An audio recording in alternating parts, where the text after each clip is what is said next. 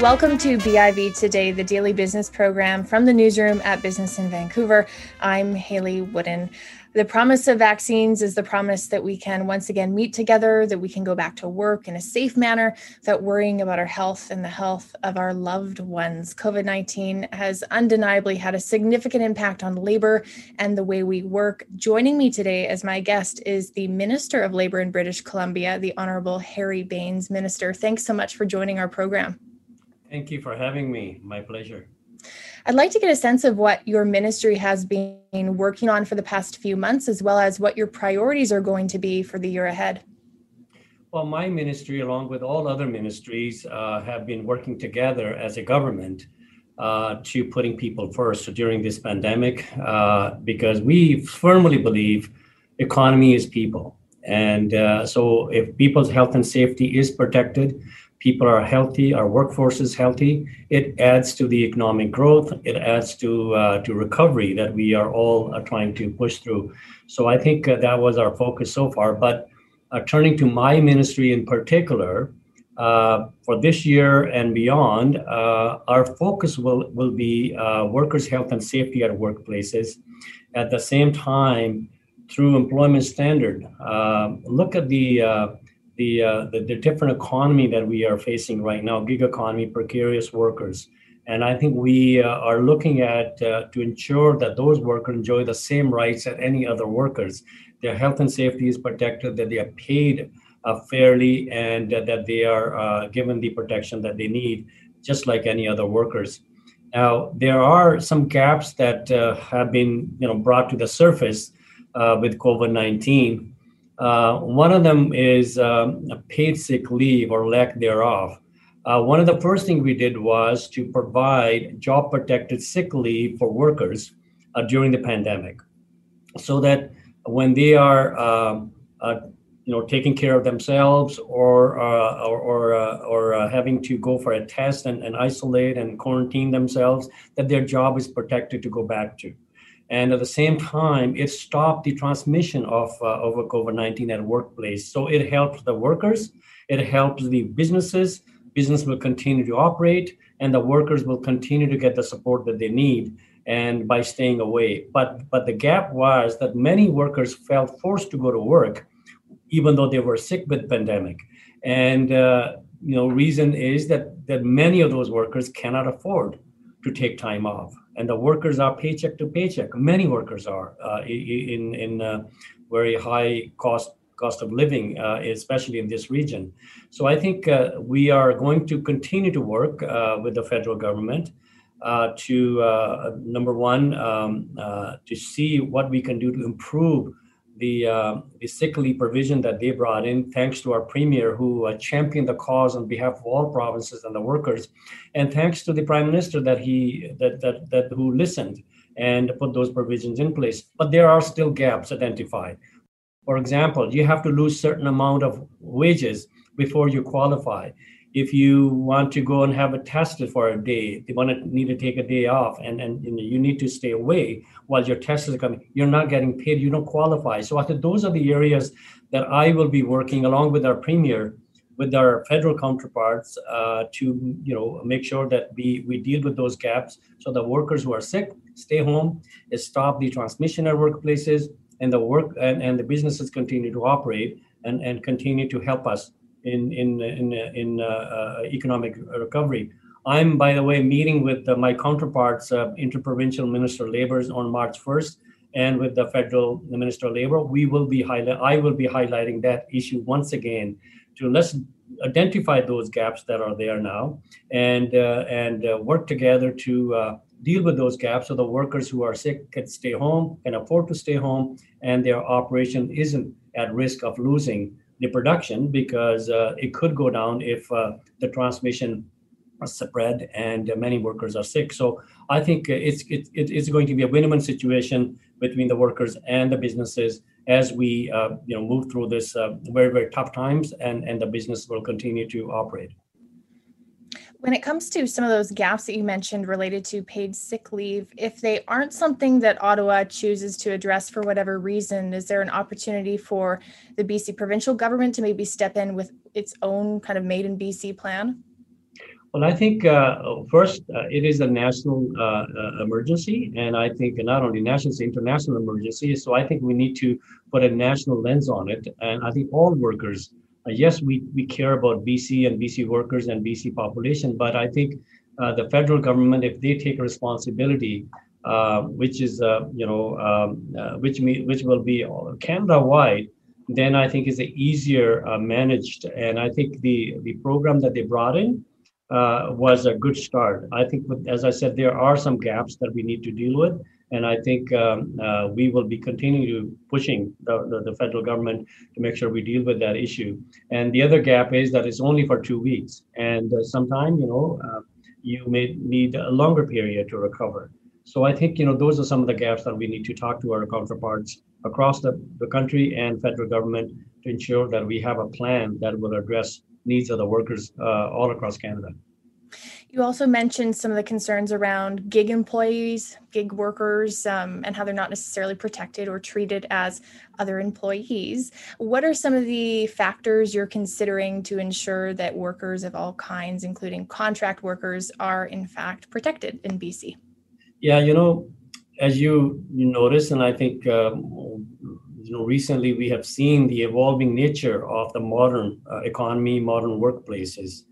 Uh, it has created challenges, uh, both for businesses and for workers. And I think we as a government have a responsibility to ensure there's a balanced approach to this, to ensure that those workers enjoy the same rights and protection as any other workers. And, uh, and, the, and the businesses continue to grow. And I think we need to uh, consult uh, those workers, consult those businesses, to ensure that those workers are protected. And as you may know, that uh, Parliamentary Secretary um, Adam Walker is appointed to, to, to give that responsibility to deal with the gig economy precarious work. And I think we uh, we want to consult widely again on that, and uh, then to ensure that uh, whether you are SkipTheDishes or you're Uber driver or uh, the other gig worker that you're involved and precarious work you're involved, and the businesses they are involved in that, I think we need to consult with you and make sure that the workers are protected, that they are not exploited, that they are not abused, and they enjoy the same health and safety and and and other protection. Because to me, workers' health and safety is key to uh, to grow the economy. It's key to have a business that is profitable. And I think that is that is why we need to make sure that uh, those workers are protected, those workers uh, are are listened to, and uh, and the and and we work with both sides to ensure that uh, we make changes after listening, after consulting, that uh, help the workers at the same time help the employer to continue to grow in our in our province. I agree with you. I think certainly the last year has really showed us that connection between worker health and safety and the broader economy and our goals around economic growth. I'm curious, in your view, how well do you think employers have followed COVID rules and safety precautions during the second wave of the pandemic? Well, I think most employer did. I think WCB um, under uh, our, our ministry uh, had played uh, a key role. They stepped up to the plate uh, by uh, you know helping. I think there are about 32 different sectors in our economy that they help them devise their uh, safety plans, sector specific, and then within that sector help those individual businesses uh, to put together their own uh, safety plan, working with the workers and and the uh, and and the and the businesses to ensure that the workers are protected and their patrons are protected who come and, and cater to their businesses. I think uh, we have made it clear uh, through Dr. Bonnie Hen- well, Dr. Bonnie Henry actually have guided us in this, uh, and through and, and also the Minister of Health uh, sent a very clear message. And I think most businesses uh, adopt to that that it is it is in their best interest to have a good safety plan that is visible, that is transparent, so that their when their patrons come to to to, to their businesses that they feel that they're safe, their health and safety is protected. They feel that the workers who are, whether they're, uh, uh, you know, the restaurant worker, uh, you know, ser- serving their table, that they're protected. So I think when they have confidence of of their uh, patrons, I think that's when business will continue to work and continue to grow. I think it is, uh, it is uh, to, to my pleasure, I could say that the most businesses and the workers work, to, work together to follow the safety protocol. Of course, there are a few who always sometimes flaunt the law, and I think there are laws to go after them, and we have done that, as, as you uh, you probably know. It's in the media, and uh, so I think uh, at BC not only they, they, they helped them put together those safety plans, but they revved up the uh, uh, the uh, enforcement side of it as well. So I think since the pandemic, they have conducted 22,000, over 22,000 COVID-related inspections at workplaces. I think the idea again was to uh, educate those businesses, educate those workers, work with them to deal with questions that they may have. And uh, then if they don't, some of them don't, then then there is uh, consequences. So I think you know, um, know, in most cases it has worked. It always is, you know, whether it's a you know pandemic or not. There's always one or two percent of those who like to take advantage of the the situation and don't want to play by the rules but then there are laws to deal with them and i think uh, i'm overall i'm happy the work that the WorkSafe BC has done the businesses done and the workers have done uh, my hats off to businesses and especially those the frontline workers who put their uh, health at risk and their families' health at risk by going to work, provide us the services, produce the products that we need, and, and deliver them and transport them into our, our households. I think uh, these are our heroes, and uh, we cannot forget that, and we need to protect them uh, as we move through it and then grow the economy. So, uh, I but but we're not out of it yet, as you know, and I think uh, we need to continue to be vigilant. We need to continue to help each other, work with each other, because together we are going to get out of this uh, as the vaccines start to become available, and we we follow the protocols both at home and at workplaces and uh, you know uh, where we uh, go shopping i think we will we will come out of this better than, than than most jurisdiction and the results are before us already as uh, vaccines roll out in BC and perhaps more workers return to their workplaces, what kind of guidance can employers expect from the provincial government around perhaps changing health and safety protocols once it becomes overall more safe for us to go back to work? Well, I think they should work with WorkSafe BC, and uh, that's their uh, the place to go to and uh, and uh, ask any questions. And they should also uh, go to provincial health officer's office if they have any questions related to that. And I think at the end of the day, it is in our best interest. It's in the interest of the businesses to make sure we follow the protocols until we are out of this. And uh, until we are in new normal, we don't know what this new normal is going to look like, but it's up to us it's up to us to uh, design our future. It's up to us what we do today, uh, what our tomorrow will look like at workplaces, at home, and, and within our communities. So I think, uh, as, as I said before, most businesses have been very good, and my hat's off to them. And all workers have been very good. Uh, they have uh, endured a lot. I think you hear a COVID fatigue. I think these are the workers who have been asked to do more and then we ask them more after that and then we continue to push them to do more. And i think they they have come to the plate and uh, stepped up to the plate and they are uh, like i said before um, uh, you know have my admiration and and our society's admiration because uh, they are the one who kept us going. They're the one who are going to help us uh, recover uh, through this and and and and and help us with the economic recovery as well there are a couple of other things I want to touch on related to the Ministry of Labor. The first is union certification and potential changes around that. Can you speak to what the ministry might be considering when it comes to changes related to labor relations? Yeah, I think it's one of the probably uh, one thing that is in, in many people's minds, um, whether they are business side or the worker side, uh, how a worker can uh, join a union. Uh, it is their constitutional right uh, in our Canadian Charter of Rights and Protections. And um, then there are all, always debate how do we achieve that? How do we help those workers to join a union of their choice without interference by anybody? And I think there always are two schools of thoughts. One is that there should be uh, automatic certification after a certain number of cards are signed, applications are signed to join a union. But then there are arguments from the other side. Uh, people are saying, well, you know, there may be some intimidation involved in that. Maybe there's some coercion involved in that, and uh, that there should be a uh, uh, free vote. Uh, there should be a secret ballot vote uh, after the application is made. So I think there are strong arguments on both sides. And I think uh, we have seen when I appointed a, an expert panel who uh, consulted widely with the labor, with businesses, with, with academics, legal community, they came back with the recommendations. It wasn't unanimous on that one area. Uh, two members uh, felt that the secret ballot uh, should remain, but they recommended certain changes. And then the one member suggested that the secret ballot should not be required. That it, that you know it you know I think that member put it is a second test. Why you uh, push the worker to a second test?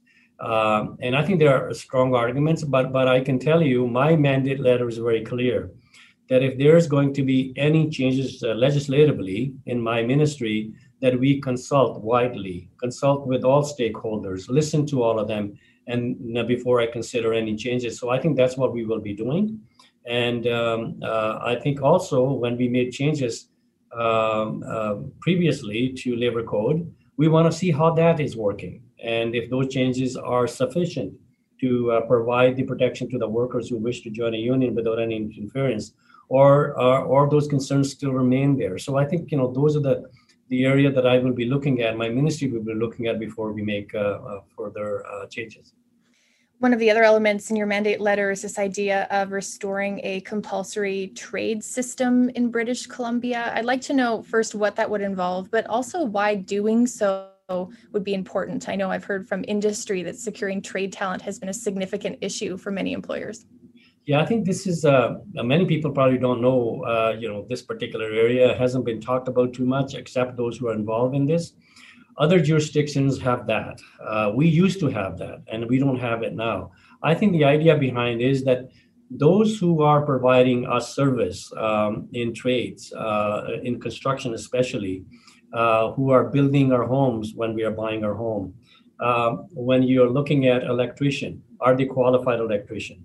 when you're looking at plumbers, when we're looking at carpenters, when we're looking at refrigeration technicians, are they qualified? And I think um, we don't have that requirement here that everyone who does that job must have a certification. Um, you know, there are there are cases I've heard that there is a one qualified person, then there could be ten others who are not fully qualified, according to many uh, who argue in favor of this uh, and then the work is, is done. So I think it's it's improved the quality and also to uh, improve uh, our, our skill pool in, in in the province because we lack skill pool in province, and that actually is uh, is an impediment to uh, to investment in, in the province. I think you need uh, investor to look at what kind of skill pool we have here. do they have the skilled labor available when they want to invest heavily into our, our province? And I think answer is that we are not there yet. I think that's why through CBA we have mandated with the taxpayer dollars that uh, that there should be certain amount of apprenticeships in those trades.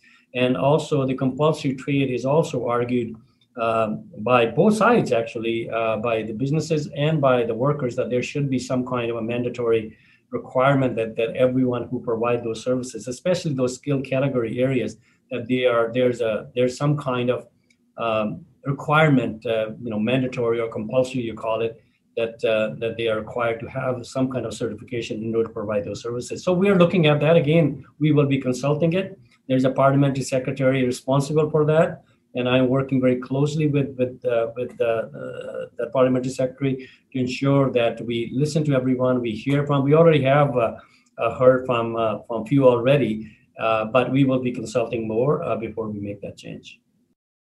A final question for you, Minister, that sort of takes us beyond the pandemic. There are a lot of lessons we can take away from COVID 19, especially around health and safety, but also around worker protection and equality in the workplace. What are some insights or lessons you hope carry forward beyond the pandemic that employers and industries continue to consider once we're through this? Well, one thing I think uh, my previous life and, and since I became the Minister of Labor, and I think my government also is with me on this, that the workers' health and safety is paramount in order for our businesses to grow and be profitable. And that's why I think the changes to the Workers' Compensation Board be brought in and more are needed. And I think we will be consulting again. What are those areas that we need to improve so the workers' uh, health and safety is protected so that we don't have to uh, you know deal with the, the, the claims after they file a claim after they injure. So i think we need to protect them have a strong prevention measures in place uh, so that um, the workers don't get hurt. The worker go to work and come home in the same shape that they went in. And uh, that is good for the economy good for the workers good for our society. I think anything less should not be accept, accepted and is not acceptable to me and then I think uh, if the workers are uh, sick at work, um, you know, there are many areas. Asbestos is one area I think we want to deal with and make sure that there are qualified people who deal with asbestos removal and to deal with uh, anywhere there's asbestos in our buildings, so that uh, that the workers are safe. At the same time, uh, I think there's a car alarms going outside. Is that causing a problem? No, it's okay. Just I think you can keep going. Okay. Yeah. So I think uh, so that is another area we will be looking at uh, uh, to make sure that the workers' health and safety protected when they are dealing with uh, those deadly substances at workplaces like asbestos. And uh, you know, just to put things in context, almost half the deaths every year that the WorkSafe BC is dealing with comes from exposure to asbestos that happened 10 years ago 12 years ago 15 20 years ago. So i think uh, you know even if we put those measures today it's going to take another 15 20 years before we see no deaths uh, related to uh, to asbestos exposure. So i think that is also one of my priority the workers and the employer should expect uh, that that is uh, that is something that we would be doing. And uh, again we want to make sure that the minimum wage as we started to make sure that uh, minimum wage is gradual, is predictable, and uh, that would provide certainty to the businesses. At the same time, you know the workers are paid fairly in a you know such a, uh, a high living uh, cost of area, especially Lower Mainland. I think you know those are some of the areas that we are looking at going beyond. But all of those would be through consultation. Minimum wage, we already made decisions. Uh, sorry to come back to. Uh, this year, June 1st, our minimum wage will go to $15.20. And then we will link it to the cost of, uh, sorry, the rate of inflation.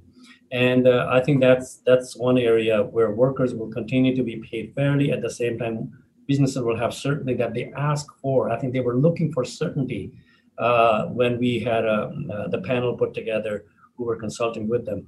So workers' health and safety, the fair laws, uh, labor laws in, in the province that that uh, serve the needs of the employers at the same time to make sure that the workers' rights are protected, their health and safety is protected. That will be those will be the, the, the principle that will guide me uh, the, during the remainder of our, our mandate of four years. Minister Bains, thank you so much for coming on our show to share with our audience a little bit about your priorities for the year and years ahead. We really appreciate it. Thank you for having me. But once again, I just want to emphasize we're not out of the pandemic yet. Let's continue to be uh, to be uh, vigilant. Let's not be complacent. We're not out of it yet. Let's continue to work with each other, support each other, our neighbors, our workplaces, and uh, once we have the the vaccine in place, and I think uh, you know we could take a, a little little relax uh, uh, kind of a time at that time, but now is not the time now is the time to continue to be vigilant, continue to support each other, continue to follow those protocols, safety protocols by our provincial health officers, because together we are going to get out of this. So thank you for having me. That is the Honorable Harry Bains, Minister of Labor here in British Columbia. And this has been BIV Today. Thanks so much for joining us. Our show will be back with a new episode tomorrow.